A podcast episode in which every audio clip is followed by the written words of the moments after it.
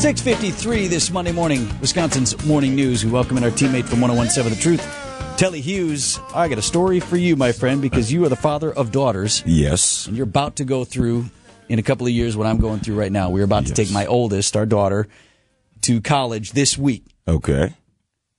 And my wife and I are looking at this in different ways. Shocker. Right? One of the conversations we're having, she's going to school in New York, and... okay, we're going to go. We're going to take her to school. We're going to move her stuff on up to the dorm, as you do. There are like a couple of things on campus then for parents right after. And then mm-hmm. I'm like, all right, cool. We'll make some time. We'll mm-hmm. get on, headed back Saturday evening, do break up the drive in a couple of days. And I get the blank stare from my wife. Yes. She's like, we're not leaving Friday night right away. We're going to stay in the city. What? Shouldn't we go to dinner? Shouldn't we do all this stuff? I'm like, well, what if she has her roommates? They're going like.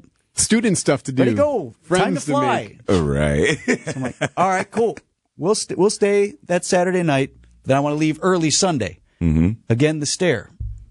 Well, how early? I'm like, I don't know. I'm thinking five a.m., but she's not. I'm like, how about seven? She's like, well, aren't we going to want to take her to breakfast? I'm like, at some point, we got we, we got to separate. Got to pull the Band-Aid off. At some point, we got to leave New York.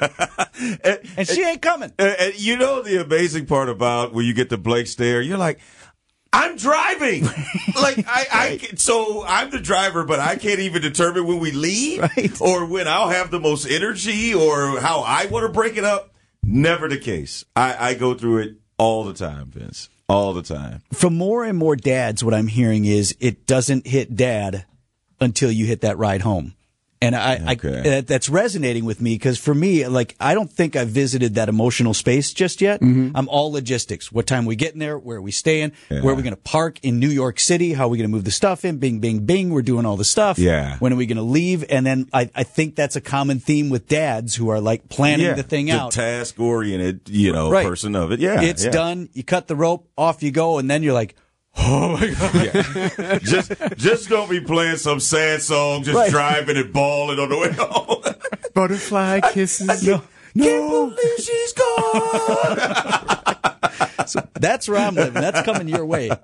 Yeah, yeah. I look. I have um, older siblings that have uh, gone through that, and friends, and and other family members, and I'm not looking forward to it uh, because even now, with my daughter being sixteen, and I am one of the most nervous parents that don't want their kid behind the wheel. I know oh, yeah. eventually she has to drive, and she really wants to, but just the thought of my baby girl driving, and you know the crazies that are out on the road, you're oh, just yeah. like, oh my gosh, okay. You could drive, but you're only going to drive about six blocks in Tulsa, and that's it. Like, I don't want you going anywhere else. I want A to B, you could drive to school and back. Right. And I want Life three sixty on when you're driving so I could track your progress. Exactly. We already got that, and she doesn't even have a car. Right. So, uh... Well, I predict you're going to be in real good shape about this time two years from now. Well, I hope so. But good luck to you. Thanks, my friend. Good to see you.